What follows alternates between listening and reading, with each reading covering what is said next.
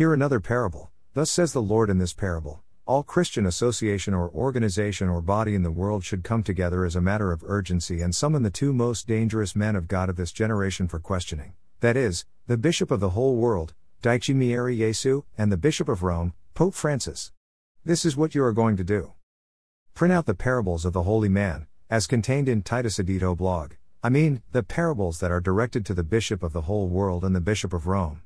Let them explain to you, as a Christian body that represents me on earth, why they have decided to bring unimaginable disgrace to Christians all over the world by parading themselves as false vicars of Christ.